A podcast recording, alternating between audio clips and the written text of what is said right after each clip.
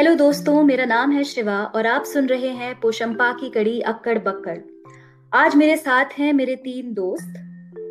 मेरा नाम सोनल है। मेरा नाम है पुनीत कुसुम और मैं हूँ सहज अजीज। और आज हम बात करेंगे तीन कहानियों की जो कि हैं दिल्ली में एक मौत, कमलेश्वर द्वारा लिखी हुई, कुत्ते की पूंछ, यशपाल द्वारा लिखी हुई, और त्रास जो कि भीष्म साहनी ने लिखी हुई है। और एक मोटे तौर पर इन कहानियों को हमने जिस तरह से जोड़ा है वो है इस बात को लेकर कि इन तीनों ही कहानियों में कहीं ना कहीं एक मिडिल क्लास, एक मध्य वर्ग की झलक मिलती है और इसी सब्जेक्ट को लेते हुए हम आज का ये पॉडकास्ट कर रहे हैं। तो पॉडकास्ट पे बात शुरू करने से पहले मैं अपने तीनों दोस्तों से सबसे पहले तो यही सवाल पूछना चाहूंगी कि अगर हम मध्य वर्ग की बात कर रहे हैं तो आप मध्य वर्ग से समझते क्या है? ये कौन है ये मध्य वर्ग, ये मिडिल क्लास जिसको हम इन तीनों कहानियों में देखने की कोशिश कर रहे हैं, ये आखिर है क्या? पुनीत। शिवा, हम अपने जीवन में अगर मध्य वर्ग के बारे में सोचें तो मैं शायद इस शब्द का जब हम प्रयोग करते हैं अपनी लाइफ में, उस उस उस प्रयोग से अगर मैं इसकी परिभाषा निकालने की कोशिश करूं तो मुझे ऐसा लगता है कि मैं अपने जीवन में कम मध्य वर्ग का प्रयोग करता हूँ। मैं ज्यादातर ऐसे वाक्यों में उसका प्रयोग करता हूँ कि यार यार हमारे कहाँ ये बस किया है ये काम करना, हम तो मिडिल क्लास लोग हैं। एक तरह का हम हमेशा उसको एक संघर्ष दिखाने की कोशिश करते हैं, एक तरह की अः बेबसी दिखाने की कोशिश करते हैं कि हम तो मध्यम वर्ग परिवार से आते हैं, हम वहां तक नहीं पहुंच सकते या हम ये काम नहीं कर सकते। और इसी संघर्ष में हम एक मैं एक छलावा देखता हूँ। तो जब मैंने ये सोचने की कोशिश की, मुझे मैं तो सिर्फ एक ही निष्कर्ष पर निकल आया कि मध्यम वर्ग वो है जो जिसके पास सर्वाइवल का सवाल नहीं है, जिसके पास रोटी, कपड़ा और मकान प्रचुर मात्रा में ना भी हो लेकिन उसके सर्वाइवल पर कोई सवाल नहीं है, लेकिन वो साथ ही क्या करता है, उसकी उसकी लाइफ के जो संघर्ष है वो संघर्ष सर्वाइवल के ना होके वो संघर्ष ये है कि मैं अपनी श्रेणी को कैसे बढ़ा दूं, मैं मिडिल क्लास से कैसे अपर मिडिल क्लास में चला जाऊं या अपर क्लास में चला जाऊं। मेरे पास स्कूटर है तो मैं गाड़ी खरीद लूं, मेरे पास फ्लैट है तो एक घर ले लूं, बंगला ले लूं। तो मुझे मिडिल क्लास की परिभाषा, मैं मेरी परिभाषा ये होगी कि जिसके जो संघर्ष है वो असल में संघर्ष नहीं है और वो उसके पास सर्वाइवल का कोई सवाल नहीं है। सहज, तुम क्या कहना चाहोगे इस पर? uh... यही, जो सबसे नीचे नहीं है, जो सबसे ऊपर नहीं है, वो मध्य में है। लेकिन ये मध्य में कितना है, कैसा है, अब स्टैटिस्टिकली बात करना तो मेरे लिए मुश्किल है, लेकिन मेरे निजी जीवन में मेरे आसपास मेजॉरिटी मध्यम वर्ग ही है। मैं नहीं कह सकता कि मैं किसी भी ऐसे को नहीं जानता जो खुद को अमीर कहता हो, मैं किसी भी ऐसे को नहीं जानता जो खुद को गरीब कहता हो, तो सभी मध्यम वर्ग ही हैं। और ये मध्यम वर्ग, जैसा भैया ने कहा कि भाई इनका स्ट्रगल सारा का सारा जीवन में अपनी श्रेणी बढ़ाने की तरफ है, हम भी वही हैं, हम भी उसी का एक बहुत बड़ा हिस्सा हैं। और इसका अगर इस बात को आगे बढ़ाते हुए सोचूं तो हालांकि जितनी भी कहानियां हम पढ़ रहे हैं आज, वो कुछ बीस एक साल कम से कम पुरानी कहानियां हैं, लेकिन आज का जो भी मध्यम वर्ग है उसको लेके मैं उसे जिस तरह से देखता हूँ वो बहुत ज्यादा बदला नहीं है। वो अब वो एक एक किस्म का जो सिस्टम है, मैं उसको ये देखता हूँ कि वो सिस्टम को फर्दर कर रहा है, वो एज इट इज उसको चलते रख रहा है। तो और यही कहीं ना कहीं मुझे इन कहानियों में भी दिखा कि इसे कुछ बदलने की या इसे बदलाव को एक्सेप्ट करने की भी आ, कोई एक समझ या आ, लालसा नहीं है। वो जो सिस्टम है वो उसको फर्दर करता हुआ मध्यम वर्ग है, जिसे मैं आज अपने आसपास देखता हूँ कि जो जैसा है वो वैसा चलता रहे, बस हम एज इंडिविजुअल्स या हम एज फैमिलीज किसी तरह से अपनी क्लास को बेहतर कर लें। हम्म, एक बहुत अच्छी बात सहज तुमने ये बोली कि आ, मैं किसी ऐसे इंसान को नहीं देखता जो खुद को आ, अमीर कहता हो या कोई ऐसा इंसान जो खुद को गरीब कहता हो। इसे जुड़कर मैं एक बात कहना चाहूंगी इससे पहले कि हम सोनल से उसका व्यू जाने मध्य वर्ग के बारे में, कि मध्य वर्ग का जो कॉन्सेप्ट है वो एक एक ऑब्जेक्टिव कॉन्सेप्ट से ज्यादा एक स्वनिर्धारण का कॉन्सेप्ट है कि आप खुद को क्या कह, क्या समझते हैं, और और ये ये एक्चुअली और ये एक बहुत ही बड़ा तबका है जो खुद को मध्य वर्ग में खुद ही क्लासिफाई करता है कि, और उसमें एक ऐसा इंसान भी आ जाएगा जो सर्वाइवल से जस्ट ऊपर है, और एक वैसा इंसान भी आ जाएगा जो हमें शायद पहली नजर में अमीर दिखाई दे। तो ये आई थिंक बहुत ही ज्यादा इस बात से जुड़ी हुई चीज है कि हम खुद को कैसे क्लासिफाई करते हैं rather than how others classify us. तो विद दैट सोनल, तुम क्या समझते हो इसके बारे में? हाँ जी, मैं मैं बिल्कुल सहमत हूँ। मतलब आपने भी जो कहा और जो आ, बाकी के दो लोगों ने भी कहा, और आ, पुनीत भैया की वो बात बहुत सच थी कि मतलब जब हम अपनी डेली लाइफ में आ, मध्यम वर्ग का या इस इस कॉन्सेप्ट का इस्तेमाल करते हैं, तो या तो हम अपनी कैपेसिटी के बारे में बात कर रहे होते हैं कि हम कितना क्या किस वजह से नहीं कर सकते क्योंकि हम इस क्लास को बिलोंग करते हैं, या फिर आई ऑल्सो फील कि कभी कभी इस क्लास का जिक्र मतलब वैल्यूज से भी होता है कि ये मिडिल क्लास वैल्यूज हैं, ये मिडिल क्लास बिलीफ्स हैं। और uh, मतलब इसको हम एक मतलब अगर एनालॉजी बनाए तो जैसे एक मिडिल चाइल्ड होता है जो वो मतलब there is always somebody above you, और आपके नीचे भी हमेशा कोई है। तो क्योंकि आप को कोई या तो डॉम मतलब डोमिनेट कर रहा है या आप किसी के अंडर हो, तो आप में भी वो एक वो रहता है किसी और को नीचे दबाने का। hmm. तो आई थिंक इसीलिए हमारा जो ये बहुत ही इन्फ्लेटिंग मध्यम वर्ग है वो इसी का एक, और ये जो तीन कहानियां हम पढ़ रहे हैं वो भी इसका एक मतलब एक तरह से प्रमाण ही लगता है मुझे। hmm, बिल्कुल बिल्कुल, बहुत अच्छी बात बोली है, और शायद यही कारण है। हाँ, मैं ये कह रहा था कि मैं ज्यादा रिसर्च तो नहीं कर पाया, लेकिन आ, मुझे एक दो आर्टिकल्स मिले जिसमें कि कुछ डेटा इंटरेस्टिंग था। जैसे कि एक जगह था कि आ, वो क्राइटेरिया शायद ग्लोबल रहा होगा कि जो मिडिल क्लास है वो दस डॉलर से बीस डॉलर पर डे कमाता है। इसका मतलब है सात सौ रुपए से चौदह सौ रुपए एक दिन का, और इक्कीस हजार से बयालीस हजार एक महीने में वो कमा रहा है। हो सकता है ये ये डेटा जो है वो शायद इंडिया का नहीं था, लेकिन हम फिर भी उससे थोड़ा रिलेट करके देख सकते हैं। साथ में एक ये वहां पे चीज मेंशन थी कि इंडिया में उस क्राइटेरिया के हिसाब से, या फिर जब एक एक्चुअल मिडिल क्लास की डेफिनेशन जब हम सेट करते हैं तो उसके हिसाब से इंडिया में middle class, actual middle class सिर्फ दो परसेंट है। तो हमें ये ये हमें थोड़ा ध्यान रखना पड़ेगा। और एक चीज उसमें और थी कि जो दूसरी क्लासेस हैं, upper class, upper middle class, lower class, lower middle class, इन क्लासेस से आने वाले लगभग पैंतालीस से पचास परसेंट लोग खुद को मिडिल क्लास में होना क्लेम करते हैं। तो ये चीजें भी हम दो हमें ध्यान रखनी पड़ेगी जब हम मिडिल क्लास की इन कहानियों में बात कर रहे हैं। हम्म, बिल्कुल सही बात है। और वहीं कहीं ना कहीं हम बार बार यही चीज सॉर्ट ऑफ एम्फेसाइज भी कर रहे हैं कि आ, ये, और आप जैसे जैसे पुनीत आपने जो चीजें बताई,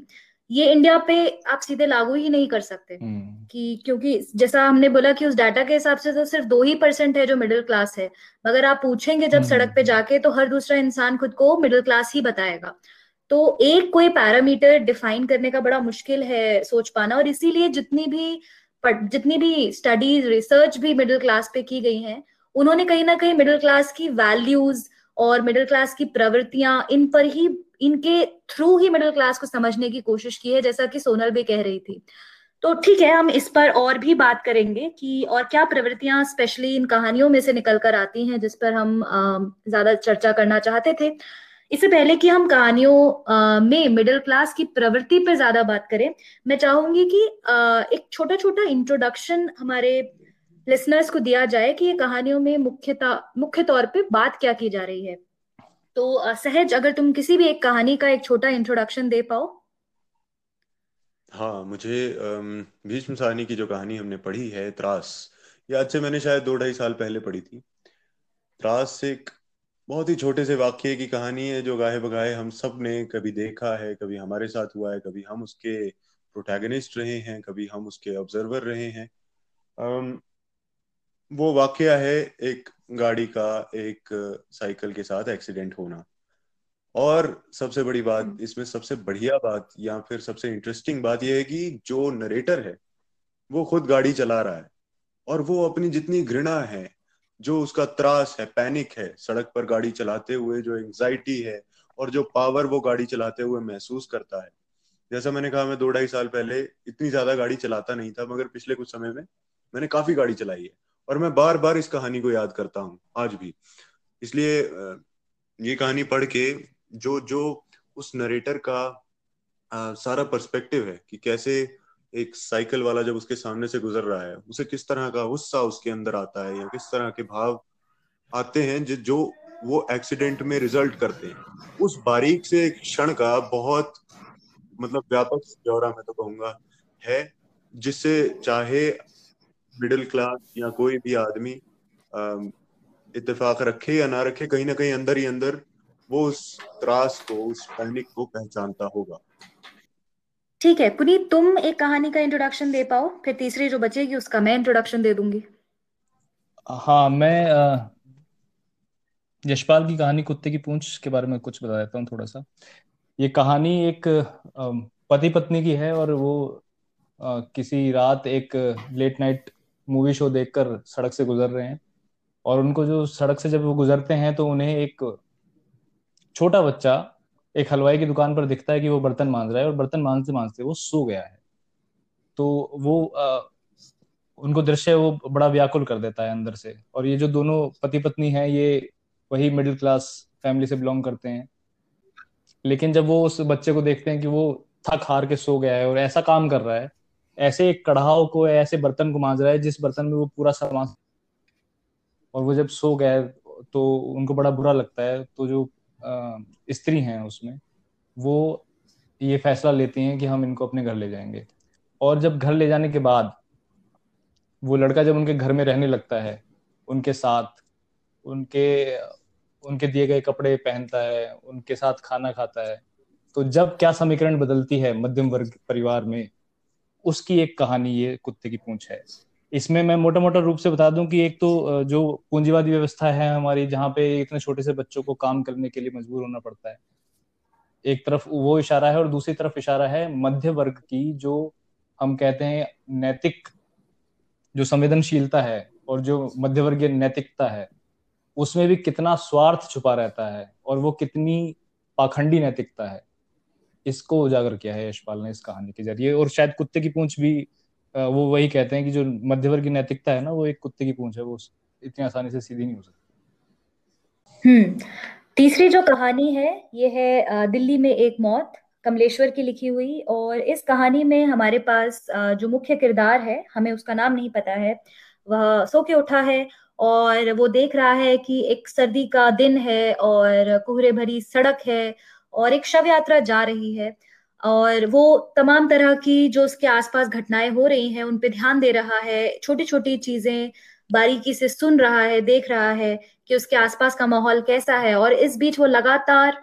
इस बारे में सोच रहा है कि ये जो शव यात्रा जो जा रही है इसमें मुझे शामिल होना है या नहीं होना है। ये शव यात्रा दीवान चंद की शव यात्रा है, जो कि एक बिजनेसमैन रह चुके हैं और जो पात्र है, जो मुख्य किरदार है, उसका दीवान चंद से किसी ना किसी रूप से उनके बेटे के द्वारा, उनके खुद के द्वारा संबंध रह चुका है। मगर वो लगातार ये सोच रहा है कि आ, मेरे पड़ोसी क्या इस शव यात्रा में जाएंगे, और वे जाएं तो मैं भी जाऊं। और वो लगातार इस चीज को भांपने की कोशिश कर रहा है आ, आसपास देख के कि मेरे पड़ोसियों का इसको लेकर क्या बर्ताव है और वे क्या काम कर रहे हैं, क्या वो प्लानिंग कर रहे हैं शव यात्रा में जाने की या नहीं कर रहे हैं। और इसी जद्दोजहद पे लगभग अस्सी प्रतिशत कहानी चलती है और फिर अंत में हम देखते हैं कि वो जाता है या नहीं जाता है। वो देखने के लिए आप कहानी पढ़ लें। आ, तो ये कहीं ना कहीं इसी जद्दोजहद की कहानी है कि ये एक जो जानकार है आ, इसकी शव यात्रा में आ, जो मुख्य किरदार है वह जाए या ना जाए, और जाए तो सबके उसका जो डिसीजन है ये ये कैसे दूसरों से ड्राइव होता है, इस चीज की ये कहानी है। तो ये आ, मोटे तौर पे आ, इन कहानियों का एक बैकग्राउंड था। अम इन कहानियों में जैसे कि हम शुरू में ये चीज हिंट कर चुके हैं कि जो एक धागे से जिन्हें हम जिस धागे से हमने इन्हें जोड़ने की कोशिश की है वो ये है कि इनमें कहीं ना कहीं एक मध्य वर्ग की बात हो रही है, एक मध्यवर्गीय नैतिकता, एक मध्यवर्गीय प्रवृत्ति की बात हो रही है। तो ये मैं बड़े ही डायरेक्ट टर्म्स में देख बोलना चाहूँ तो जैसे हमने देखा कि मिडिल क्लास कोई एक तो है नहीं, तो ये कौन सा मिडिल क्लास है जिस जिसको ये कहानियां जोड़ रही हैं,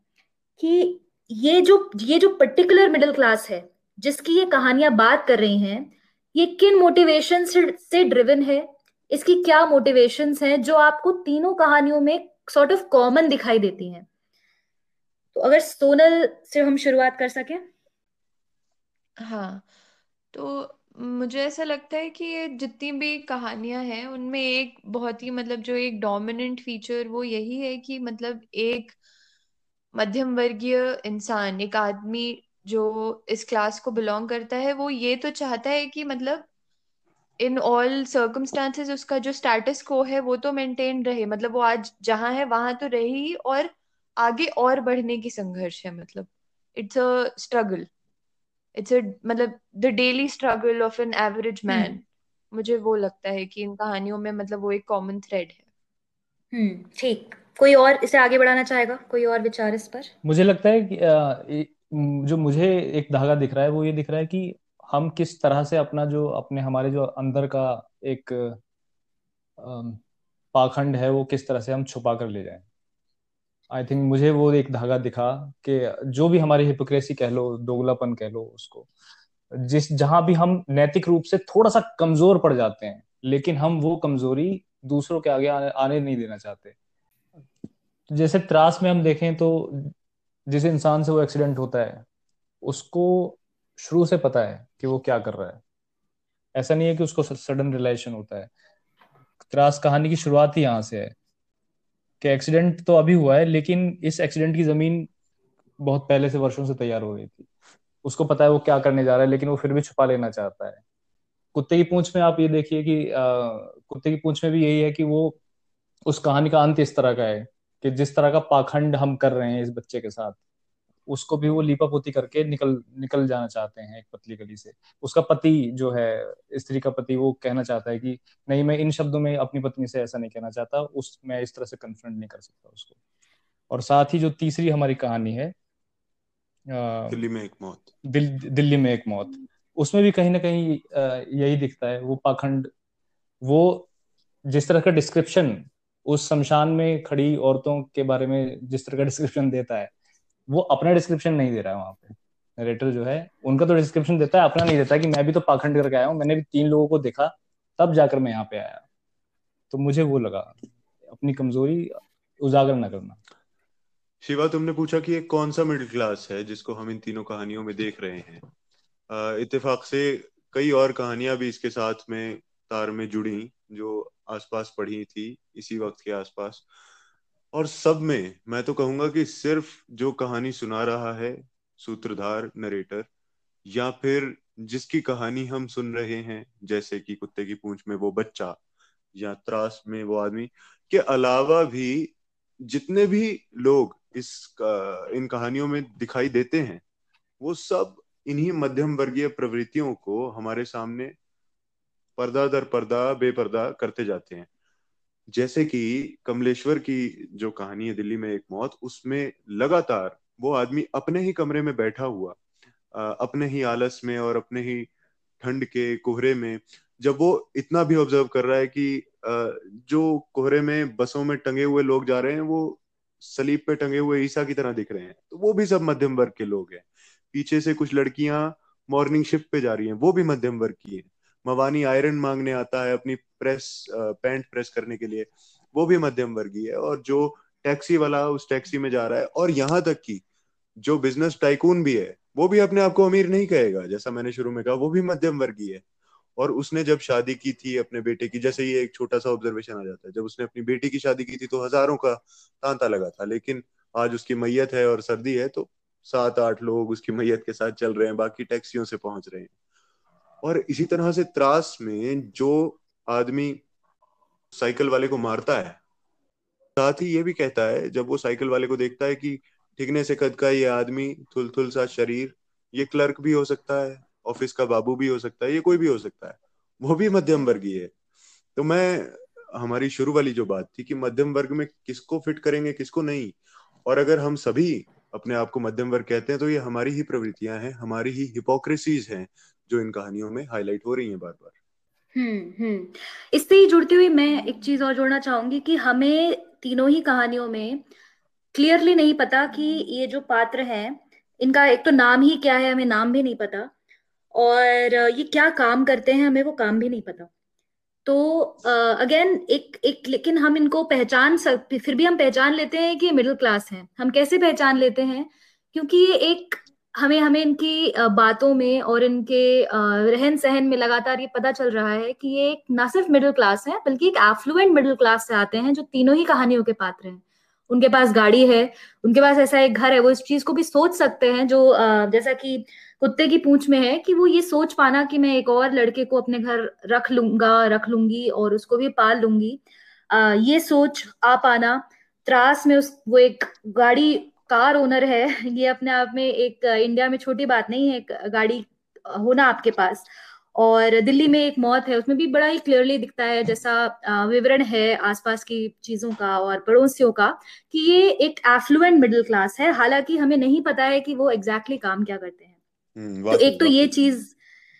एक तो ये चीज मुझे थोड़ी सी लगी। और दूसरा मुझे जो पुनीत की बात से लिंक करके जो थोड़ी सी बात आ रही है वो मुझे ऐसा लगता है कि Uh, लगातार एक complex relation with the outside दिखाया गया है कि uh, उसके हर तीनों ही कहानियों में लगातार ये चीज देख रही थी कि uh, जो आप जो भी पात्र है उसके मन में या उसके आपस में शायद संवाद कुछ और होंगे, मगर वो जैसा दूसरों के सामने खुद को दिखा रहा है वो बहुत अलग है। और ये तीनों ही कहानियों में इस तरह से आता है कि उसका एक संवाद अपने साथ चल रहा है और एक उसका जो रिलेशन है वो दूसरे लोगों के साथ है, और इन दोनों में ही एक लगातार कंटेस्टेशन है। और कंटेस्टेशन uh, है समटाइम्स समटाइम्स uh, वो अपने आप को जस्टिफाई करने की कोशिश कर रहा है, बट बड़ा ही डायनेमिक सी एक चीज है जहाँ पे वो बाहर uh, एक अलग तरह से रिलेट कर रहा है और अपने आप से एक अलग तरह से रिलेट कर रहा है। तो इस पे ये भी एक एक कॉमन थ्रेड मुझे इनका दिखाई दिया। और कुछ आप जोड़ना चाहेंगे इस बारे में इन बातों से निकलता हुआ? नहीं तो मैं फिर अपना तीसरा क्वेश्चन आपसे दागूंगी। हाँ बिल्कुल, जैसा आपने कहा कि मतलब एक एक वही दोगलापन कि आप खुद से कुछ खुद के साथ कुछ और हो और फिर बाहर ये मुझे बाहर कुछ और और ये मतलब भीष्म साहनी की जो त्रास कहानी है वो मुझे एक मिडिल क्लास सोच से ज्यादा मुझे एक मतलब एक बहुत ही ह्यूमन लेवल पे बहुत ही वाइल्ड सोच, मतलब जो हम अंदर सबसे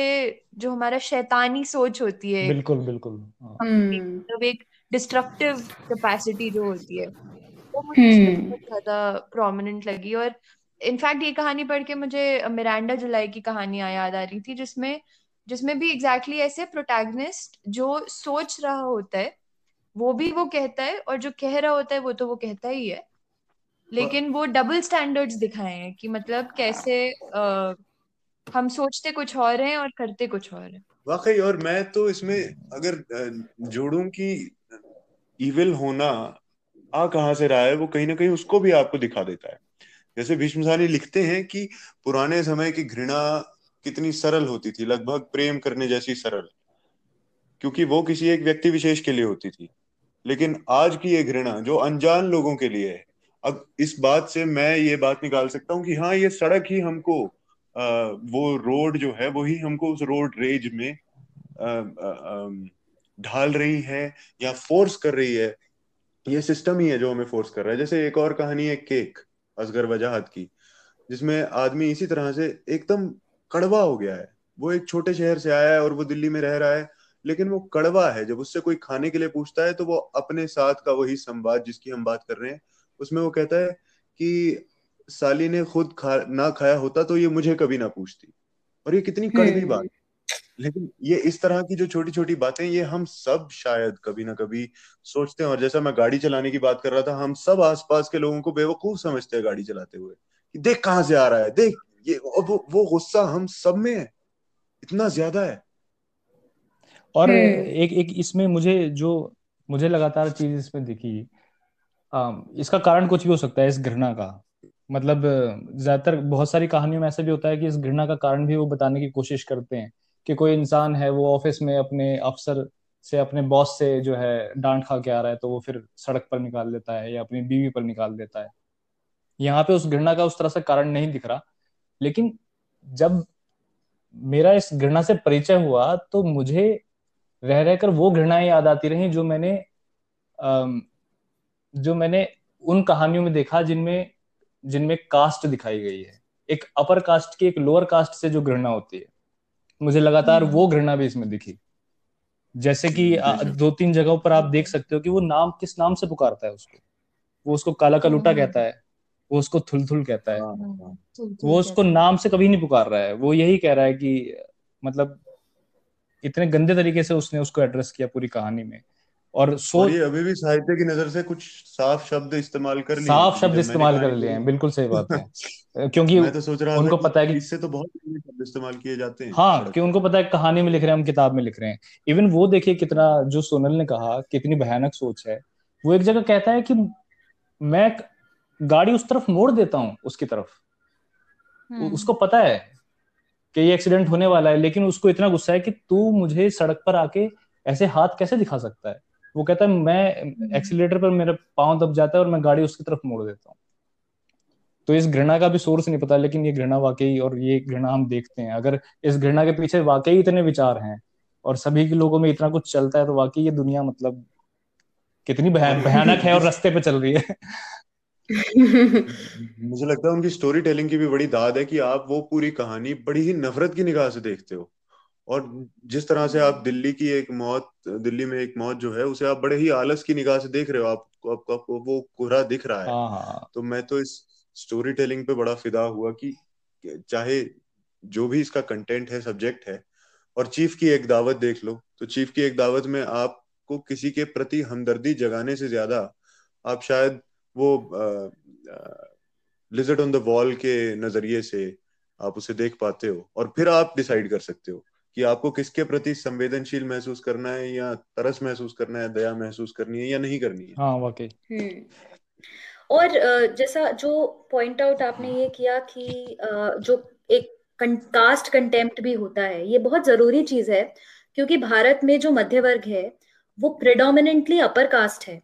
और कहीं ना कहीं एक सच्चाई है कि ये जो कास्ट रियलिटी है, इसे राइटर्स भी एकदम ढक देते हैं, इसको इनविजिबलाइज कर देते हैं। इन तीनों ही कहानियों में हमें आ, किसी का नाम नहीं पता, और क्योंकि नाम नहीं पता, भारत में बहुत आसान है किसी की कास्ट जानना, आपको बस उसका नाम जानना काफी है। लेकिन हमें यहाँ पे किसी का नाम है बहुत सारे।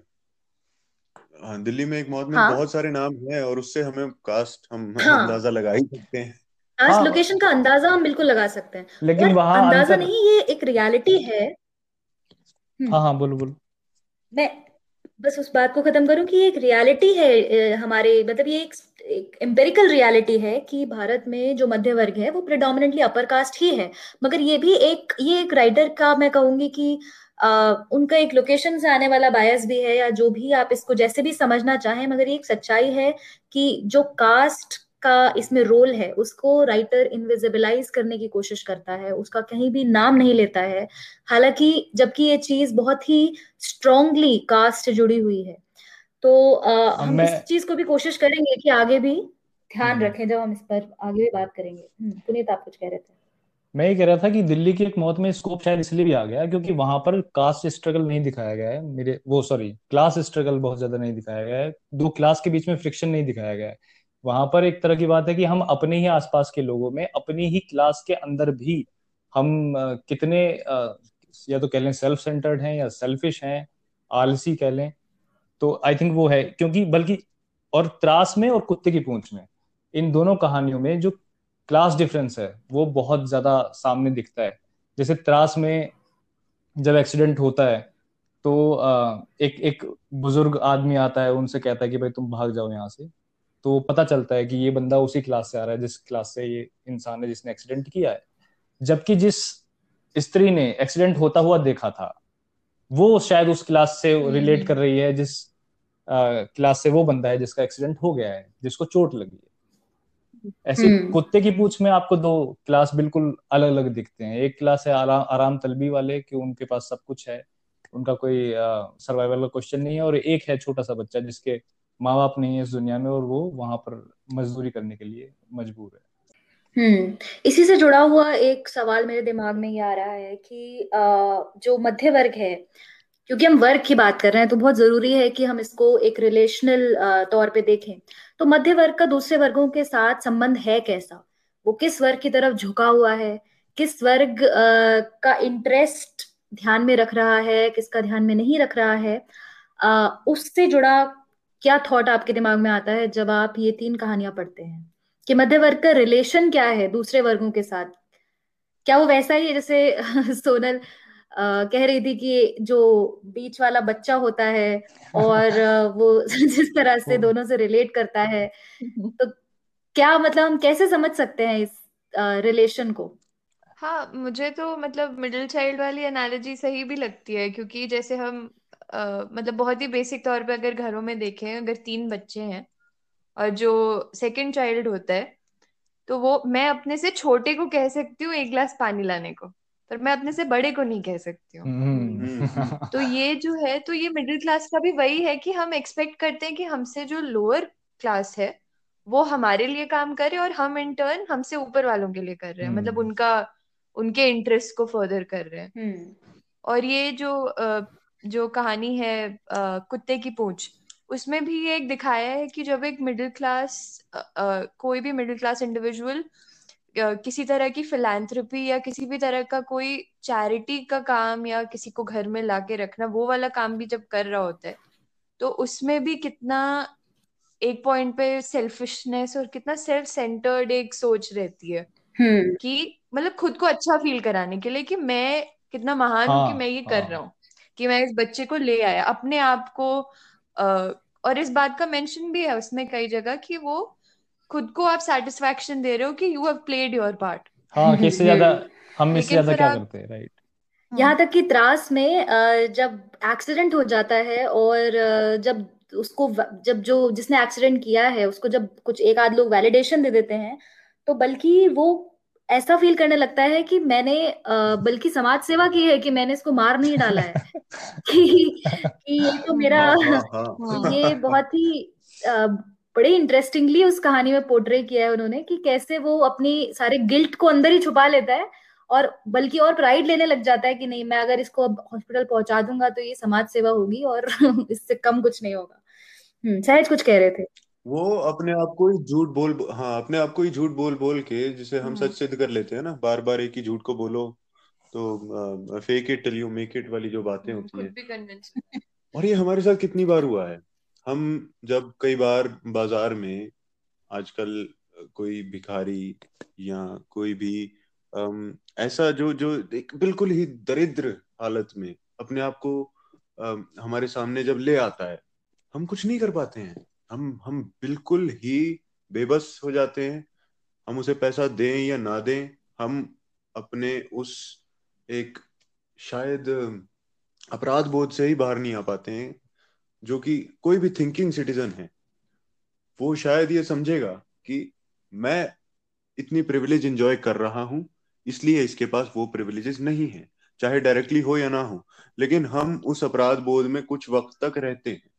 और हम जब ऐसे आ, किसी भी सिचुएशन से निकलते हैं, हमें लगता है कि इन्हें पैसे दोगे तो ये ये कितनी कॉमन बातें हैं ना हमारे मिडिल क्लास में कि पैसे दे देंगे तो नशे कर लेंगे,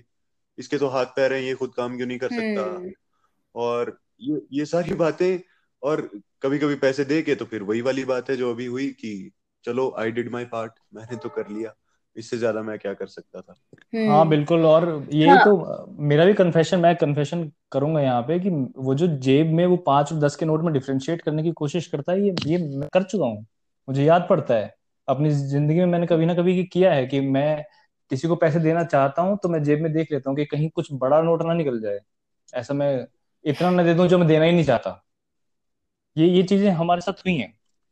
और जहां तक वर्गों की संबंध की जो बात है, मुझे याद आता है एक हरिशंकर प्रसाई का एक व्यंग है, एक मध्यम वर्गीय कुत्ता, तो आप आप लोग अगर सुनना चाहो तो मैं उसका भी थोड़ा सा समरी दे सकता हूँ। हाँ, ब्रीफली समरी दीजिए। हाँ, उसमें वो एक कुत्ते को देखते हैं जो कि एक बंगले में जंजीर से बंधा हुआ है, और वो उसका परिचय इस तरह से देते हैं कि ये तो उच्च वर्गीय है कुत्ता है, इसके शक्ल पे ही रोब रोब है, और ये इतना उच्च वर्गीय कुत्ता है कि मैं शर्म महसूस कर रहा हूँ, मुझ में हीन भावना पैदा हो रही है कि ये कुत्ता और मैं एक ही अहाते में खड़े हुए हैं, एक ही आंगन में खड़े हुए हैं।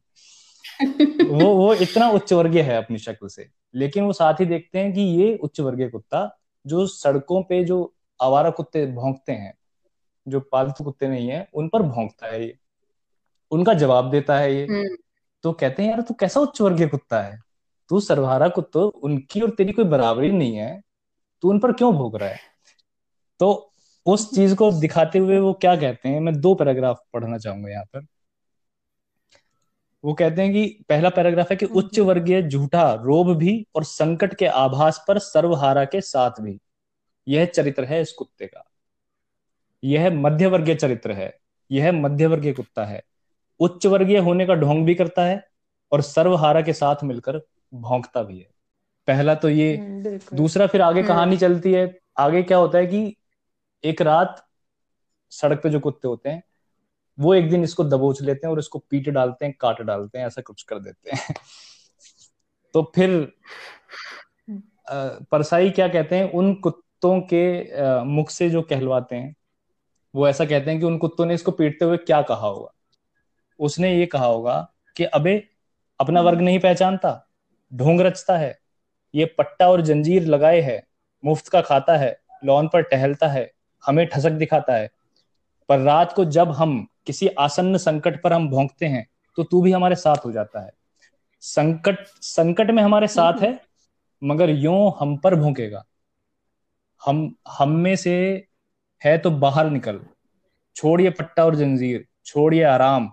घूरे पर पड़ा अन्न खा और चुरा चुरा कर रोटी खा चुरा कर रोटी खा और धूल में लेट। तो मैंने एक मध्यवर्गीय जो इंसान कह लो या कुत्ता कह लो, उसका इससे अच्छा डिस्क्रिप्शन मैंने शायद मैंने नहीं पढ़ा। अच्छा, लेकिन मैं इससे थोड़ा सा डिसएग्री करूंगी कि हाँ, परसाई तो परसाई तो यहाँ पे खैर सॉर्ट ऑफ मिडिल क्लास को एक आह्वान कर रहे हैं, है ना, और जनरलाइज कर दिया उन्होंने कहीं ना कहीं। नहीं, जनरलाइज की बात नहीं, वो तो एक एक जोश भरने की कोशिश कर रहे हैं कि हाँ, तुम इसको छोड़ो और हमारे साथ आओ, है ना, सर्वहारा के साथ आओ। मगर आ, वाकई क्या मिडिल क्लास जो है, मध्य वर्ग है, वो सर्वहारा के साथ आता है, और या वो किसके साथ रहता है, ये आ, ये ये मैं इससे थोड़ा सा डिफर इसलिए करती हूँ क्योंकि आ, लगातार हम जो देखते हैं, जिस तरह का जिस तरह का जो मिडिल क्लास मोरालिटी की हम बात करते हैं, वो लगातार जो बुर्जुआ क्लास है या जो रूलिंग क्लास है उसी को लेजिटिमेसी प्रदान करने का काम करता है। जो जो इस समय भी हम अपने आसपास का माहौल देख रहे हैं, वहां ग्राउंड पे चाहे कोई भी चीजें हो रही हो, किसी भी तरह का वायलेंस है, वो वायलेंस करने वाला अल्टीमेटली कोई भी हो, लेकिन उसको बैठ के लेजिटिमेसी प्रदान करने वाला है मध्य वर्ग, जो अपने ड्राइंग रूम में बैठ के कहता है कि हाँ ऐसा ही होना चाहिए। और वहीं वो साथ ही ये भी गाली दे रहा होता है कि जब जब कोई बिल्कुल जब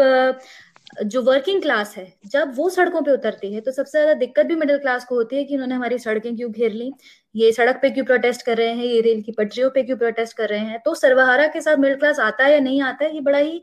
पेचीदा सवाल है। मुझे बड़ा कम लगता है ऐसा कि वे सर्वहारा के साथ आते हैं। और इसका एक बड़ा ही खूबसूरत एग्जाम्पल मैं देखूं त्रास में मुझे दिखता है, जहाँ पे जो जिस इंसान ने आ, एक एक्सीडेंट किया है वो लगातार पुलिस में एक आ, ये चीज देख रहा है कि पुलिस आ जाए, मतलब मेरी जान पहचान का जो पुलिस कर्मी है उसके आते ही मैं बच जाऊंगा। वो लगातार ये कोशिश वो वो पुलिस में एक रिलीफ ढूंढ रहा है कि पुलिस के आते ही मैं बच जाऊंगा। लेकिन जिसका एक्सीडेंट हुआ है वो अल्टीमेटली उसको थैंक ही इसलिए करता है क्योंकि वो जानता है कि पुलिस आएगी तो वो मेरा साथ कतई नहीं देने वाली, वो वो मुझे और ज्यादा हरास करेगी, और ज्यादा परेशान करेगी, इससे अच्छा तो मेरा एक्सीडेंट ही हो जाए, है ना। तो ये ये भी डिफरेंस ये बड़ा स्टार्क है कि जो मिडिल क्लास है वो एक जो रूलिंग पावर्स हैं या स्टेट से संबंधित जो इंस्टीट्यूशंस हैं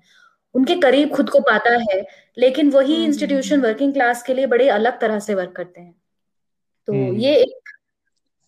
हाँ नहीं, लेकिन मेरे को लगता है वो जो मध्यम वर्गीय कुत्ता है उसमें हाँ, इसी बात पे हाँ, व्यंग है जो तुमने कहा। नहीं सिर्फ व्यंग नहीं, आई थिंक जो जो बाद में जो सर्वहारा कुत्ते जिसने वो कह रहे हैं आ, उनके मुख से उन्होंने यही तो कहलवाया कि तू तो आराम तलबी में है ना, तू बाहर निकल, अपना आराम छोड़, तभी तो तू हमारे साथ होना कहलाएगा ना। आई थिंक तो ये पूरे छोटे से उदाहरण से पता नहीं चलता, लेकिन वो आई थिंक वो भी यही कह रहे हैं कि जब तक तुम अपने आराम से अपनी जंजीर में बंधे हुए हो तब तक तुम सर्वहारा के साथ होने का क्लेम तुम्हें नहीं करना चाहिए। हाँ कि भाई तू लॉन में घूमता है, तो तो ये करता है, तू कैसे अपने आप, हाँ वो जो धूल में लेटने वाली बात है, वो धूल में लेटने वाली वही बात है कि तुम अपने एसीओ से बाहर निकलो तब जाके तुम शायद उनके साथ कहलाओगे। अच्छा, सबसे ज्यादा ऑथेंटिक डिस्क्रिप्शन आपको किस कहानी में लगा कि ये जो कहानी है ये सबसे ज्यादा रियलिटी से क्लोज दिखाई देती है कि हाँ ये तो हमारे आसपास बहुत ज्यादा होता है और ये सिर्फ रेटोरिकल या लिट क्या कहते हैं लिरिकल नहीं है, बड़ा ही रियल है। ऐसा एक एक करके आप बता सके। सहज? अ, मेरी तो पसंदीदा कहानी त्रास ही रहेगी। त्रास और दिल्ली में एक मौत में दोनों को ही मैं जिससे मैं रिलेट नहीं कर पाया ज्यादा वो तीसरी कहानी थी, जबकि उस तीसरी माने कुत्ते की पूंछ, मतलब कि कुत्ते की कुत्ते की पूंछ था, कुत्ते की पूंछ, जिसमें कि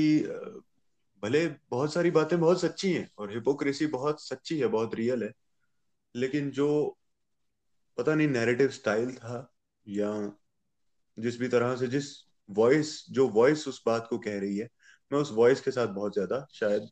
रिलेट नहीं कर पाया, जो भी उसकी ऑब्जर्वेशन है। जबकि जैसे कि कमलेश्वर की ऑब्जर्वेशन से मैं बड़ा हैरान हुआ और बड़ा खुश भी हुआ, हंसा भी कि उसकी उसको किसी और के बारजे से आवाज आ रही है जो अपनी पत्नी से बात कर रहा है, लेकिन वो कह रहे हैं कि उसकी दबी हुई आवाज से लग रहा है कि वो नेकटाई बांध रहा है। तो सुनते सुनते भी ये जो ऑब्जर्वेशन है ये मुझे बड़ी रियल और सही लगी। और बाकी त्रास तो खैर उसका उसका कहानी का जायका ही अलग है, वो बहुत ही एक नकारात्मक और गुस्सैल नजरिया हमें दिखाती है जो छुपा हुआ है, जो हम सब जिसे ढके रहते हैं बहुत समय तक, उसकी जमीन तैयार होती रहती है कहानी बकौल कहानी। तो वो भी मुझे अच्छा। सहज, तुमने जो जैसे आवाजों की बात कही ना, एक बात मेरे दिमाग में आई कि जो तमाम आवाजों की बात हो रही है वो मैं लगातार ये सोच रही थी कि ये सारी आवाजें सुन कैसे रहे हैं, क्योंकि उसमें ऐसी भी बातें थी कि ये फला इंसान मूंछ पर फिक्सो लगा रहा है, तो मैं सोच रही थी ये अपने घर में फिक्सो लगा रहा है, इन्हें कैसे पता, इसकी आवाज तो आ नहीं रही होगी। एक शायद वो ये भी दिखाना चाह रहे हैं कि वो मतलब इतना ज्यादा इतने सबका जो रूटीन है, हाँ, हाँ, मतलब कैरेक्टर एस्टैब्लिश कर रहे हैं रोज, और ये कि ऐसा का वैसा ही होता है वो रोज, कि उन्होंने अपने नौकर को, और ये वो के वो इतने बड़े फिक्स में है कि जाऊं या ना जाऊं, वो हर छोटी चीज से ये भापने की कोशिश कर रहा है कि किसके घर में क्या हो रहा है और कब कौन बाहर निकल के उनके शव में जाने के लिए तैयार हो जाएगा, तो मतलब मैं क्या करूं इस वक्त, मेरे समझ में नहीं आ रहा। तो वो कान लगा के बैठा। मुझे बड़ा मजा आया इस कहानी को पढ़ के, ये इतना रियल है, ये जो आलस है ये इतना रियल है। खासकर उसका जिसको जिसको काम पे जाना है, एक तो वो आदमी है ना जिसके पास कोई काम नहीं है,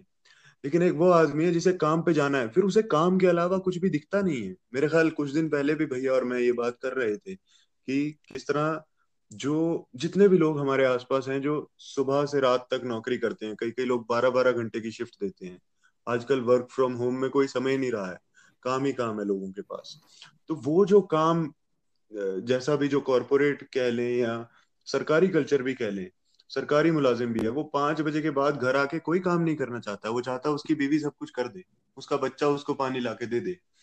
उसका नौकर है तो नौकर कर दे सब कुछ, वो उठना नहीं चाहता है। मतलब अगेन जनरलाइज्ड बात है, लेकिन ऐसे बहुत से लोग हमें देखने मिलते हैं जो वीकेंड टू वीकेंड जी रहे हैं। सोनल तुम? हाँ, ये तो बताएं। हम्म, हाँ, मुझे मतलब मुझे त्रास तो इसीलिए मतलब मैं नहीं कहूंगी कि मुझे बहुत पसंद आई वो, बस वो एक बहुत ही डरावना सा एक जो रियलिटी है हर इंसान का, वो वो बहुत ही बहुत ही परफेक्टली उसको डिस्क्राइब करते हैं, एंड इन अ वे कि आप खुद भी कांप जाओ और खुद भी आप ये मतलब खुद भी याद करो कि हमने भी कभी तो सड़क पे गाड़ी चलाते हुए गुस्से में ऐसा सोचा होगा या ऐसा किया होगा, या मतलब इतना डरावना नहीं तो इससे कुछ मतलब मिलता जुलता। हाँ, और, और सॉरी मैं यहीं पे तुम्हें काट के अगर जोड़ूं कि जब से मैंने ये कहानी पढ़ी है मैं इस बात को लेके बड़ा कॉन्शियस हुआ, और मैं जब भी गाड़ी चला रहा होता हूँ और मेरी गलती हो या किसी की भी गलती हो, जब ऐसा कुछ मैं होता है तो मैं वो गाली के निकलने से ठीक पहले, उस मतलब किसी भी तरह की क्रोध की अभिव्यक्ति के निकलने से ठीक पहले मैं अपने आप को देख पाता हूँ और कभी कभी रोक लेता हूँ, ज्यादातर रोक लेता हूँ अब तो। तो वो रियलाइजेशन मुझे मैं तो कहूंगा कि एक टर्निंग पॉइंट जैसा ये कहानी मेरे जीवन में है उस उस बात को लेके। हम्म, बिल्कुल। और अगर हम अगर मैं उस बात से लिंक करूं कि मिडिल क्लास का रिलेशनशिप सर्वहारा के प्रति या उनके साथ जो है, तो मुझे लगता है कि जो जो कुत्ते की पूंछ जो वो कहानी है उसमें वो एक तरह से दिखता है कि मतलब एक रिलेशनशिप ऑफ कन्वीनियंस है कि जब तक हमें हमारा काम निकल रहा है या फिर हमें कोई किसी तरह का डिस्कम्फर्ट नहीं हो रहा है तब तक हम सपोर्ट करेंगे, जब तक हमें हमारे लिए कन्वीनियंट है। और यही हम मतलब कंटेम्प्रेरी समाज में भी देखते हैं, ये जो वर्कर रैलीज होती हैं और स्ट्राइक्स होते हैं, तो टिल द टाइम कि वो मिडिल क्लास को खराब तरीके से अफेक्ट नहीं कर रहा है, वो सपोर्ट में ही रहते हैं, पर वो जब हमें इनकन्वीनियंस होती है तो उसके बाद वो मतलब पार्टी पलटने वाली एक वो आ जाता है। hmm. मतलब नो लॉयल्टी टुवर्ड्स एनी मतलब any other class than yourself. Important observation है, अच्छा ऑब्जर्वेशन है। हम्म, मुझे सबसे ज्यादा रियलिस्टिक और मैं भी एग्री करूंगी कि दिल्ली में एक मौत जो है uh, वो मुझे बहुत इंटरेस्टिंगली कही हुई कहानी लगी। उसका जो उसमें जो विजुअल इमेजरी भी है ना, जिस तरह से उन्होंने सामने रखा है कि कोहरे में लिपटे लोग रूह की तरह आते दिखते हैं, तो एक लगातार जो दृश्य आपके सामने बनते रहते हैं, एक तो उस वजह से भी मुझे वो कहानी बहुत पसंद आई। और दूसरा मुझे सबसे ज्यादा रिलेटेबल भी इस मामले में वही लगी कि ये बड़ा रोज का हमारा इस तरह का हमारा थिंकिंग होता है कि, और ये भी एक इसमें चीज दिखाई देती है कि हमारा हमारे डिसीजंस किस तरह से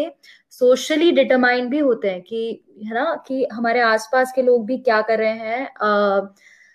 तो इससे इससे भी कहीं ना कहीं मैं ये चीज देख पाती हूँ कि मिडिल क्लास जो है वो बड़ा ही रूटेड इन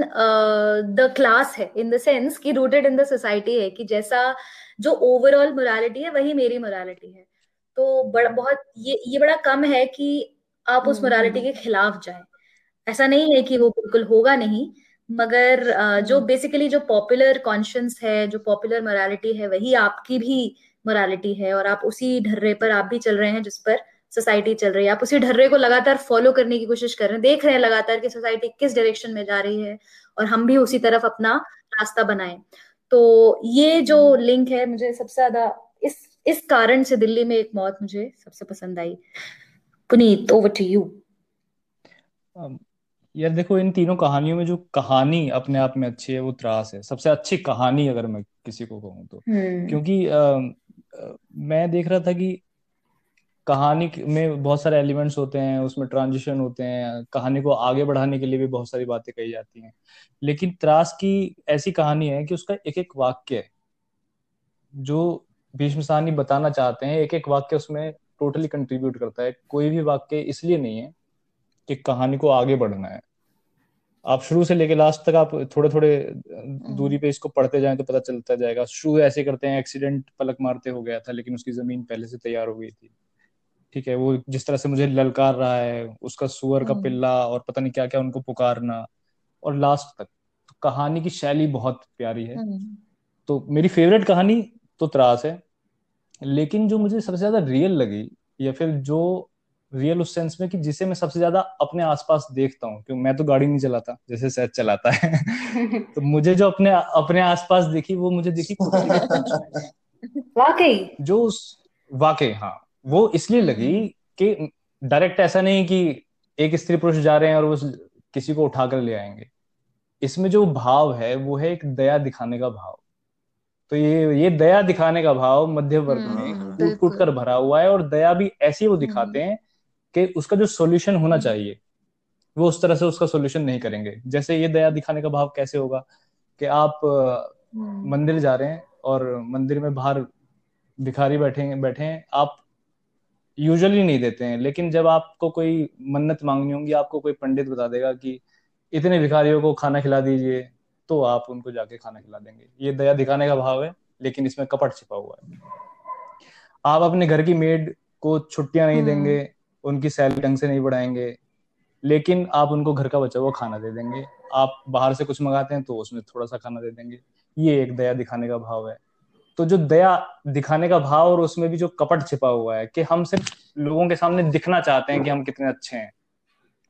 तो मुझे जो सबसे ज्यादा अपने डे टू डे लाइफ में दिखती है वो यही प्रवृत्ति दिखती है। और यार ये जो दुनिया को सॉरी दुनिया को दिखाने का आपने कहा ना कि दुनिया को दिखाने का, मेरे को लगता है कि कई बार खुद को भी हम ये मनाते हाँ, रहते हैं हाँ, कि मैं तो बिल्कुल, अच्छा बिल्कुल। देखो मैं तो अपने मेरे घर हाँ, जो काम करता है उससे मैं तो अच्छे से बात करता हूँ, देखो मैं तो इनको खाना खिलाया जो मतलब हमारे कॉन्सेप्ट कैसे बने हुए हैं, बराबर बराबर खाया, तो ये हम हाँ हाँ लेकिन हम ही लोग हैं जो इसी सिस्टम को, और अक्सर मैं कहता हूँ कि मिडिल क्लास आदमी जो पैदा मिडिल क्लास हुआ वो मतलब मैं उस सब से तो दूर हूँ कि उसे अमीर मरना चाहिए या गरीब मरना चाहिए, पर बदलने का सबसे ज्यादा स्कोप भी मुझे मिडिल क्लास के पास दिखता है। मुझे दिखता है कि वो अगर अपनी मर्जी के खिलाफ हाँ मतलब हर किसी के अपने सर्कमस्टेंसेस होंगे, लेकिन फिर भी जो अगर वो अपनी मर्जी के खिलाफ कुछ भी जीवन में कर रहा है, भले वो क्लीशेड इंजीनियरिंग या लॉ है या डॉक्टरी है या कुछ भी है, या फिर अगर वो अपनी मर्जी के खिलाफ कुछ भी मतलब जो जो सैद्धांतिकली सैद्धांतिक तौर ये था ये था अच्छा था और मैं इसको एडिट भी नहीं करूंगा। अरे भाई नहीं नहीं आपको करना पड़ेगा, मैं बात ही आगे नहीं कर रहा हूँ। हाँ जो सैद्धांतिक तौर पे भी जो अपने खिलाफ कुछ भी कर रहा है तो वो उसकी अपनी गलती है। मैं ये इसलिए कह रहा हूँ क्योंकि वो उसके पास सफिशिएंट मीन्स और रिसोर्सेज होते हैं, कम से कम जिन लोगों को हम मिडिल क्लास मान रहे हैं इन कहानियों के या अपने आसपास के या अपने आप को भी अगर हम मिडिल क्लास मान रहे हैं तो हमारे पास हमेशा सफिशिएंट रिसोर्स होता है पढ़ने का, अपने आसपास की इंफॉर्मेशन को ग्रास्प करने का, जज्ब करने का और उसे प्रोसेस करके बेहतर करने का सामान्य सर्कमस्टांसेस में। जैसे कि हम अगर छोटा सा एग्जांपल दूं तो सोशल मीडिया पर अगर हम कैलकुलेट करें कि हम दिन में कितने शब्द पढ़ते हैं, और ये थोड़ी सी इस टॉपिक से इतर बात है, लेकिन अगर हम सोचें कि हम कितने शब्द या कितने सारे पोस्ट हम पढ़ जाते हैं तो वो आराम से दो कहानी चार कहानी या दो आर्टिकल चार आर्टिकल या एक पूरी किताब एक दिन में दो दिन में तीन दिन में हो सकती है। लेकिन हम चूज करते हैं कि नहीं, हम इंस्टाग्राम स्क्रॉल करेंगे, हम फेसबुक स्क्रॉल करेंगे और बिखरी हुई इंफॉर्मेशन को लेके जो जिसपे जिसपे हतप्रभ होना है उस पे हतप्रभ हो जाएंगे, जिसपे दुख जताना है उस पे दुख जता देंगे, पर हम करेंगे कुछ नहीं। हम उस सिस्टम को जैसा चल रहा है वैसा चलते देखना चाहते हैं। और कहीं ना कहीं जो मिडिल क्लास है, और मैं जब भी मिडिल क्लास कह रही हूँ तो उसमें अपर कास्ट एम्बेडेड है, उसके पास गलती करने का स्कोप है, उसके पास बुरा हो जाने का भी हाँ, स्कोप है। जैसा कि हमने कुत्ते की पूंछ में देखा कि जो उनका जो बच्चा है, जो बायोलॉजिकली उन उस कपल का जो बच्चा है वो कल को किसी वो पढ़ाई में उतना दिमाग नहीं लगाता है जैसा कि हम हमारे माँ बाप चाहते हैं, या जैसा जैसा उनका सोच है वो वैसा नहीं भी होता है, तो भी उसकी तरफ वो कंटेम्प्ट नहीं उभर के आएगा किसी भी समय उनके मन में। लेकिन अगर आप एक गरीब तबके से आते हैं, अगर आप एक सो uh, कॉल्ड एक uh, छोटी जाति से आते हैं तो आपको परफेक्ट होना पड़ेगा, आपको परफेक्ट, आपकी मोरालिटी भी परफेक्ट होनी चाहिए, आप हर मायने में परफेक्ट uh, इंसान बनेंगे आगे जाके, और आपको विक्टिम भी रहना है लगातार। अगर आप जरा भी उस विक्टिम वाले रोल से बाहर निकलने की कोशिश आपने की, अगर आपने अपने आप को इस तरह से असर्ट किया कि आप वो कह वो भले ही uh, जो कुत्ते की पूंछ में uh, जो महिला पात्र है वो भले ही ये बात कहती है कि ये लड़का जो जिसको वो अपने साथ लाई थी कि ये लड़का मेरे पास आके हक से मांगता क्यों नहीं है कि ये मुझे ये दिया जाए, लेकिन जिस मोमेंट पे वो बच्चा हक से आके मांगने लग जाता वाकई कि आप मुझे ये दो, और वो एक विक्टिम बंद हो, होना बंद हो जाता जिसे उन्होंने सेव किया था, जहाँ पे उनका सेवियर कॉम्प्लेक्स उनसे छिन जाता है ना, सेवियर का जो क्या कहते हैं कॉम्प्लेक्स नहीं जो रूप है वो उनसे छिन जाता, वहां पे वो तुरंत ही एक विलन बन जाता वो बच्चा। तो ये भी है कि ये स्कोप भी एक पर्टिकुलर क्लास पर्टिकुलर कास्ट के पास है।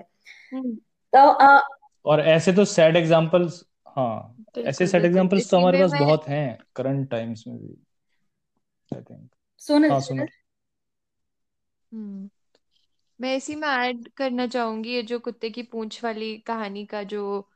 जिसके बारे में हम बात कर रहे हैं कि उसमें एक पार्ट भी है जिसमें अ, जो अ, घर की जो स्त्री है वो ये कहती है कि हम्म हम इसे हम्म इंसान बनाएंगे, हाँ कि मतलब ये राइट राइट फिक्स यू वाला जो कॉन्सेप्ट है, that I will fix you,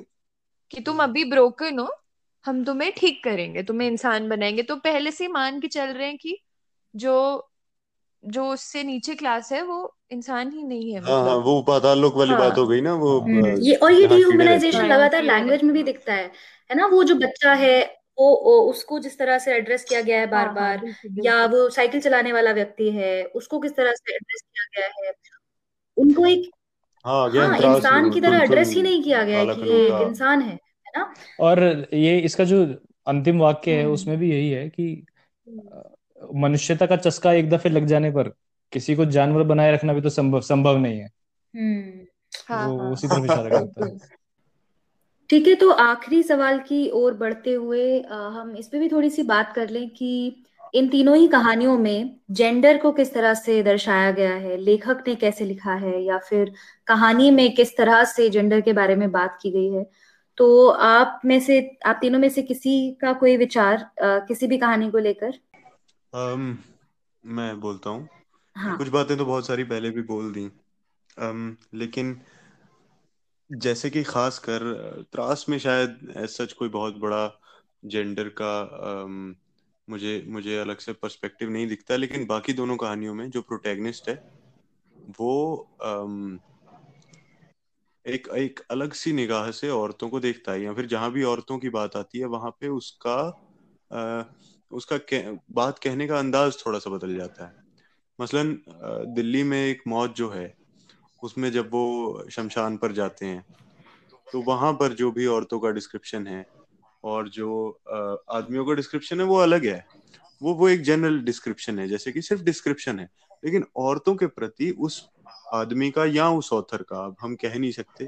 ये ये बिंदु हमेशा थोड़ा सा एक अटका देता है हमें, लेकिन हम कह नहीं सकते कि वो ऑथर का अपना प्रेजुडिस है या फिर वो उस प्रोटैगनिस्ट का प्रेजुडिस है। और इसी तरह से अ, कुत्ते की पूंछ में तो ये बात बहुत ही ज्यादा उभर के सामने आती है कि एक पति अपनी पत्नी के बारे में किस तरह से बात करता है, कैसे सारा का सारा अपना ओनस उस पे डाल के अपना पल्ला झाड़ लेना चाहता है, या फिर उसे आ, कला के बारे में बात करने के लायक ही नहीं समझता है, वगैरह वगैरह। तो उस कहानी में तो खास तौर पे बड़ा ही एक आपको इनिशियली जो प्रॉब्लमेटिक एक जो रवैया है हमारी सोसाइटी में आदमियों का औरतों के प्रति, वो बड़े अच्छे से उभर के आता है। हम्म हम्म हाँ कुत्ते की पूंछ में तो अ, मुझे लगता है कि एक like one of the dominant चीजें ही उन्होंने कहीं ना कहीं दिखाने की कोशिश की है कि एक एक मिडिल क्लास औरत के प्रति अ, एक मिडिल क्लास आदमी का क्या रवैया है, और फिर दूसरा कि उस मिडिल क्लास औरत का अपने से नीचे अ, जो तबका है उसके प्रति क्या रवैया है। तो ये दोनों ही चीजें कुत्ते की पूंछ में कहीं ना कहीं मुझे लगा कि अ, बहुत अ, अच्छी तरह से दिखाई गई हैं।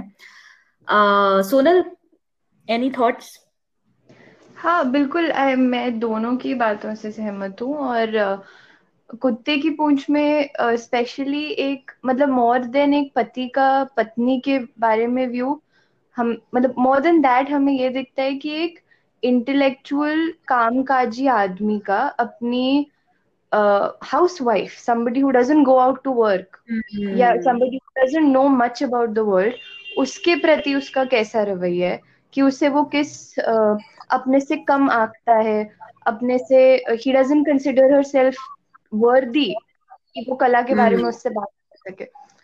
तो वो एक तरह मुझे तो लगता है कि एक तरह से एक disrespect towards house work protagonist का भी उसमें दिखता है। और अ, और वही अ, दिल्ली में मॉथ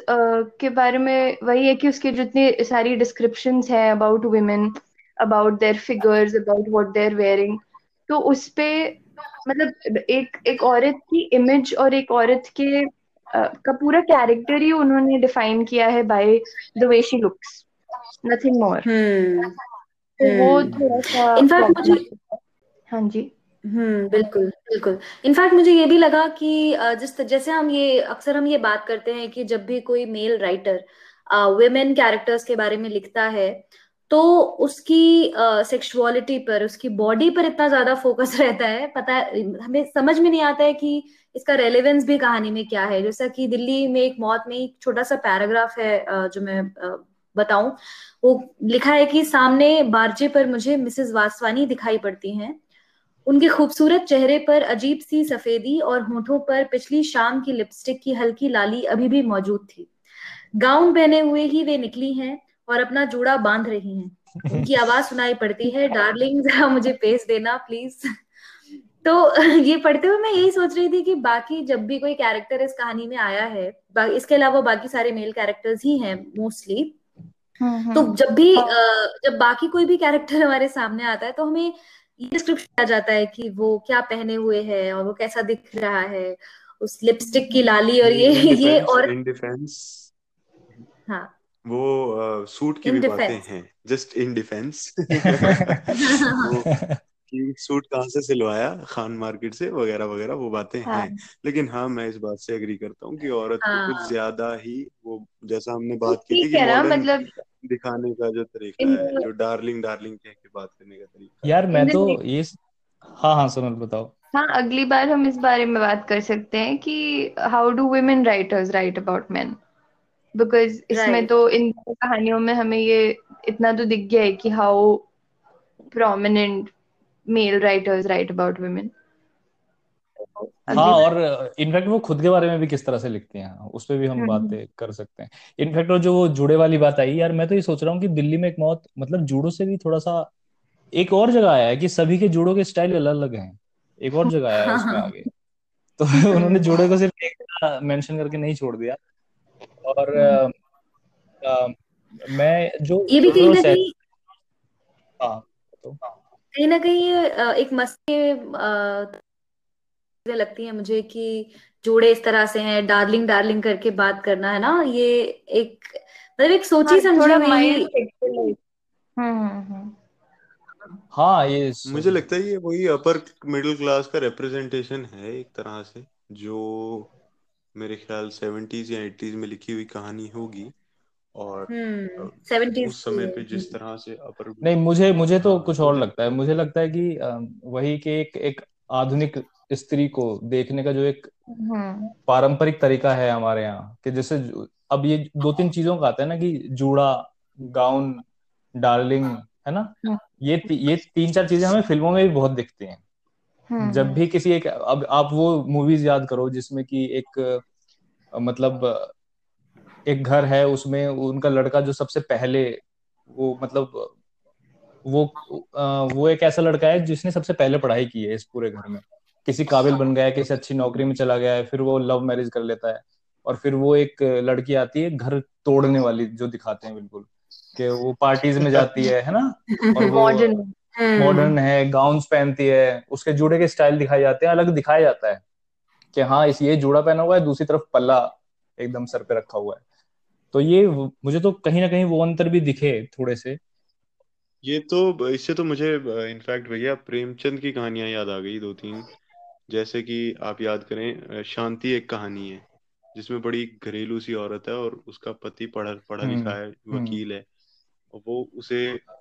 मतलब कहते रहते हैं कि भाई तुम क्यों ये रामायण और क्यों ये महाभारत पढ़ती रहती हो, कुछ और पढ़ो। फिर धीरे धीरे जब वो खेलने लगती है, वो टेनिस खेलने लगती है, वो अच्छी बन जाती है, तो पति को ही प्रॉब्लम होती है उससे, सारे घर को प्रॉब्लम हो जाती है उससे। और ऐसी ही एक कहानी बड़े घर की बेटी, या फिर मतलब प्रेम गोदान में भी है, मालती के कैरेक्टर को जिस तरह से उसमें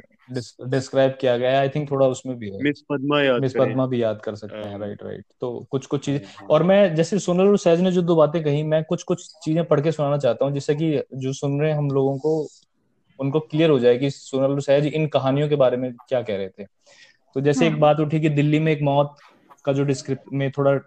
डिस्क्रिप्शन दिया हुआ है, देखो एक शमशान पे वो लोग गए हैं तो डिस्क्रिप्शन जैसे सहज ने कहा कि आदमियों का भी है, लेकिन आदमियों का डिस्क्रिप्शन वहां पे सिर्फ इतना है कि वो सिगरेट पी रहे हैं और उनके यहाँ से धुआं उठ रहा है। लेकिन औरतों का क्या डिस्क्रिप्शन है कि औरतों की भीड़ एक तरफ खड़ी है उनकी बातों की ऊंची ध्वनियां सुनाई पड़ रही हैं। अब ध्यान से सुनना कि उनके खड़े होने में वही लचक है जो कनॉट प्लेस दिखाई पड़ती है। सभी के जोड़ों के स्टाइल अलग अलग हैं। मर्दों की भीड़ से सिगरेट का धुआं उठ उठकर कोहरे में घुला जा रहा है और बात करती हुई औरतों के लाल लाल होंठ और सफेद दांत चमक रहे हैं और उनकी आंखों में एक गुरूर है। बिल्कुल, ये तो ये और वो भी वो भी है ना भैया कि वो उनके रोने की आवाज से ऐसा लग रहा है कि हाँ मैं, मैं वहीं आ रहा था। आवाजों से लग रहा है कि औरतों के दिल को ज्यादा सदमा पहुंचा है। तो, तो पहले तो पहले पैराग्राफ में ये है कि वो भाई आ, मतलब वो कितने इनडिफरेंट हैं, शमशान में खड़े हैं लेकिन लचक कनॉट प्लेस वाले दिखा रहे हैं। दूसरे में है कि वो कितना फेक हैं, किस ऐसा लग रहा है कि ज्यादा सदमा उनको ही पहुंचा है। तीसरे में है कि वो कितने सेल्फ सेंटर्ड हैं। कोहरा अभी भी घना है, सड़क से बसें गुजर रही हैं और मिसेज वासवानी कह रही हैं, प्रमिला ने शाम को बुलाया है, चलोगे ना डियर, कार आ जाएगी, ठीक है ना। ऐसी कोई बातचीत मर्दों के बीच में नहीं हुई कि मर्द कोई कहता है अरे भाई शाम को वहां खेलने चलोगे क्या, गोल्फ खेलने चलोगे, नहीं चलोगे। नहीं नहीं अगेन इन डिफेंस वो नहीं, यहाँ पे यहाँ पे यहाँ पे लौटते हुए नहीं, नहीं है ना, तो यहाँ पे नहीं है। लेकिन शुरू में वो पूछते हैं शाम को कॉफी हाउस की तरफ आना। मैं बस ये कह रहा हूँ कि इतनी बारीकी से, अब कहानी छोटी सी होती है, बीस पच्चीस मिनट में पढ़ी जाती है,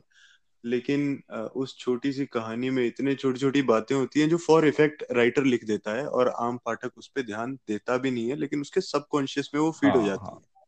और इसीलिए ये जेंडर वाली बात हमारा उठाना जरूरी है कि हम सबकॉन्शियसली रीडर को क्या दे रहे हैं। जब हम अगर लिखें या आदमी लिख रहा है या औरत लिख रहा है तो क्या अलग दे रहा है वो, और क्यों किसको पढ़ा जाना जरूरी है या गैर जरूरी है। पर भैया मुझे ये बताइए कि कैसे हम ये डिफरेंस ड्रॉ करें आगे भी, जो कहानी या उपन्यास या फिल्म अगर इवन हम देख रहे हैं। अब फिल्म के भी पीओवीज अलग अलग होते हैं, है ना। एक पीओवी होता है, पॉइंट ऑफ व्यू होता है, लिजर्ड ऑन द वॉल या क्या बोलते हैं उसे, प्लांट ऑन द वॉल, ऐसा कुछ बोलते हैं। आप बिल्कुल ही थर्ड पर्सन पर्सपेक्टिव से देख रहे हैं। दूसरा एक होता है जो आप फर्स्ट पर्सन पर्सपेक्टिव से भी बहुत सारी फिल्में देखते हैं, कई बार तो वो फोर्थ वॉल ब्रेक करके आपसे ही बात करता है कैरेक्टर। अब हम कैसे अनु, अनुमान लगाएं इस बात का कि ये कैरेक्टर बोल रहा है या ये मेकर बोल रहा है, डायरेक्टर बोल रहा है या राइटर बोल रहा है। सहज, ये मैं जो इस चीज को कभी जज करता हूँ वो शायद इसी से करता हूँ कि वो कहानी कौन कह रहा है, किस लोकेशन से कही जा रही है, वो फर्स्ट पर्सन में है, थर्ड पर्सन में है, किस तरह से। लेकिन इन दो कहानी की अगर मैं पर्टिकुलरली बात करूँ तो आ, ये दोनों कहानियां फर्स्ट पर्सन में है, लेकिन जो मुझे अंतर दिख रहा है कि कुत्ते की पूंछ जो एक कहानी है उसमें एक कंसिस्टेंसी दिख रही है। उस आ, वो जो जो पुरुष है वो स्त्री पर लगातार एक तरह से टॉन्ट कर रहा है और उसकी उसके इंटेलेक्चुअल को चैलेंज कर रहा है कहीं ना कहीं, और वो शुरू से आखिर तक वो दिख रहा है। तो मुझे लगता है वो शायद वहां तो थोड़ा सा क्लियर हो रहा है कि वो एक व्यंग में और तंज में कही गई चीज है। वहां पर एक मध्यम वर्गीय जो बुद्धिजीवी है वो अपने घर की औरतों को किस तरह से देखता है उसको उभारने की कोशिश की गई है।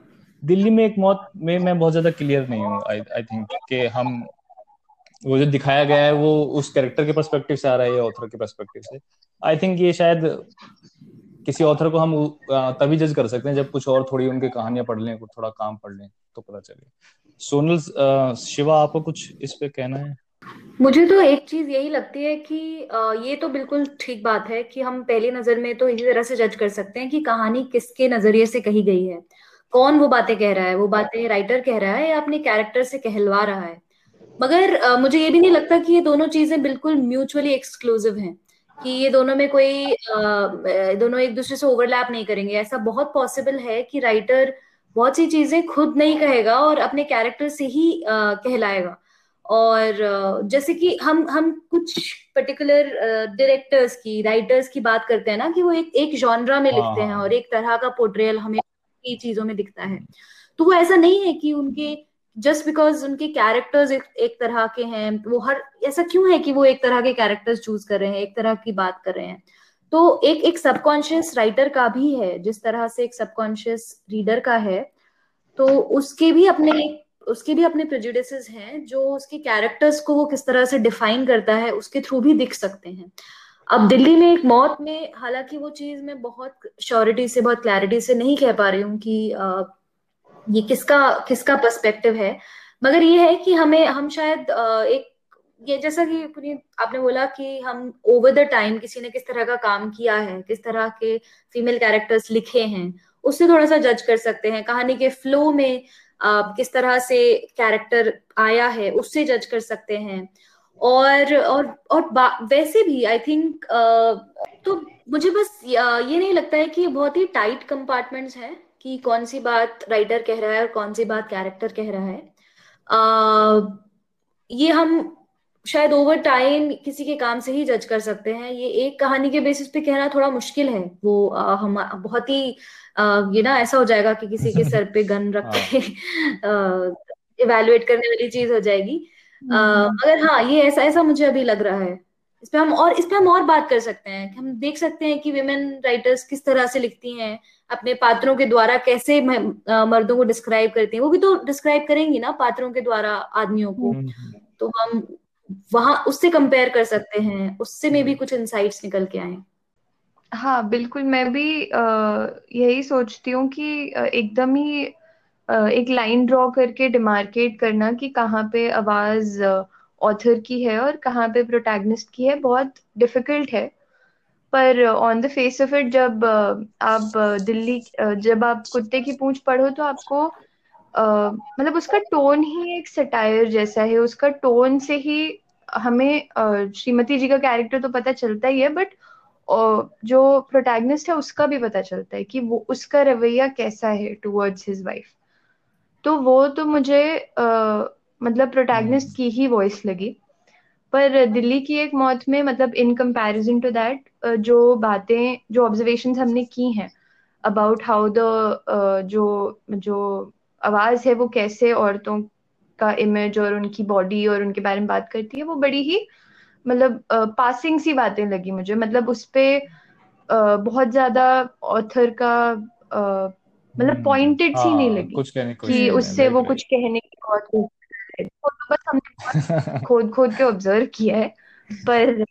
कहा तो उन्होंने बहुत कुछ था। हम्म और कोई पासिंग कमेंट, लास्ट कमेंट कोई आप लोगों के दिमाग में आ रहा हो इन कहानियों से रिलेटेड, इन कहानियों से रिलेटेड कोई और कहानी याद आ रही हो तो आप बता सकते हैं, और उसी के साथ फिर हम इस पॉडकास्ट को एंड कर देंगे। हाँ मेरे ख्याल से तो ज्यादातर लिटरेचर जो मैंने आज तक पढ़ा है, ज्यादातर फिल्में जो मैंने आज तक देखी हैं, यहाँ तक कि ज्यादातर स्टैंड अप कॉमेडी जो मैंने आज तक देखी है, वो सब कुछ मिडिल क्लास पे ही पॉइंटेड होती है, मिडिल क्लास की बात करती है, मिडिल क्लास को उकेरती है, उनकी परेशानियां, उनकी बातें और उनकी नुएंसेस कम, लेकिन उनकी जो पिक्यूलैरिटीज हैं शायद उनको ज्यादा उभारती हैं। ऐसे में आ, कुछ फिल्में जो मैं खास तौर पे मेंशन करना चाहूंगा, एक डायरेक्टर हैं ईरान के असगर फरहादी, जिनकी फिल्में मैं बड़ी पसंद करता हूँ और तीन फिल्मों के नाम ले देता हूँ। एक तो है द सेल्समैन, दूसरी है ये लेटेस्ट है, दूसरी है अ सेपरेशन और ये वाली शायद प्राइम वीडियो पे अवेलेबल भी है, और तीसरी है अबाउट एली। लाजवाब फिल्म है और ये कन्फ्लिक्ट सिचुएशन में मिडिल क्लास को स्टडी करती है, जैसा कि त्रास एक कन्फ्लिक्ट सिचुएशन है, जैसा कि अम, और एक कहानी मेरे ख्याल से हौज वौज पापा है असगर वजाहत की, और एक कहानी है केक असगर वजाहत की। और फिर वही बात है कि कहने जाओ तो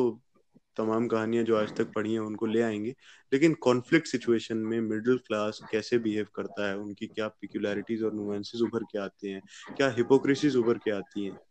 उन पे ये कुछ नाम है जो मेरे ध्यान में अभी आ रहे हैं। मुझे मैंने मतलब इस जॉनर में बहुत ज्यादा पढ़ा तो नहीं है, मिडिल क्लास हिपोक्रेसी जॉनर में, पर जब सहज बात कर रहे थे तब Uh, I, I got reminded of this of uh, this line from Anna Karenina, जिसमें वो पहली लाइन ही है किताब की, जिसमें वो uh, कहते हैं कि लियो टॉल्स्टॉय कहते हैं कि all happy families are alike, but all unhappy families are unhappy in their own way. तो आ, मतलब आ, ये जो सहज ने बात की थी अबाउट कैसे हम मिडिल क्लास के नुआंसेस पे नहीं, उनकी पेक्यूलियरिटीज पे और क्या उनकी स्ट्रगल्स और क्या उनके कॉन्फ्लिक्ट्स हैं, तो आ, उसी से मुझे ये कोट याद आया था। उसके अलावा जब मैंने त्रास पढ़ी थी तब आ, आ, मुझे दो राइटर्स की याद आई थी पढ़ते हुए जिनको मैंने हाल ही में पढ़ा है, जिसमें से एक है सैली रूनी, जिनकी अभी एक नॉवेल खत्म की। मैंने नॉर्मल पी उपन्यास पढ़ा तुमने उनका? ओके। और एक शॉर्ट का कलेक्शन है बाय मिरांडो जुलाई जिसका नाम है no one belongs here more than you. तो इन दोनों में मुझे जो कैरेक्टर्स हैं उनकी मल्टीपल वॉइसेस हैं, मतलब मतलब जो एक दो मुहापन होता है या एक क्या हम सोचते हैं और क्या हम कहते हैं, और बहुत ही अगलीनेस ऑफ ह्यूमन नेचर, हम डीप डाउन कितने कितनी खराब हो सकती है हमारी सोच, पर हम दिखा मतलब दिखाने पे कितना आ, अच्छा हो सकते हैं उस पे, मतलब उस नेचर को एक्सप्लोर करने के लिए ये दो किताबें मतलब अच्छी हैं। ठीक है, तो फिर आप लोग ये कहानियां और ये फिल्म्स, ये नॉवेल्स पढ़ सकते हैं, देख सकते हैं, और हम फिर से एक नए डिस्कशन के साथ मिलेंगे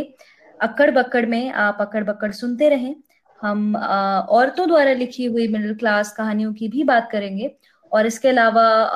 और बहुत तरह की रोचक बातचीत अक्कड़ बक्कड़ में जारी रहेगी। So thank you Puneet, Sahaj, Sonal, thank you so much. Thank you, thank you, bye bye.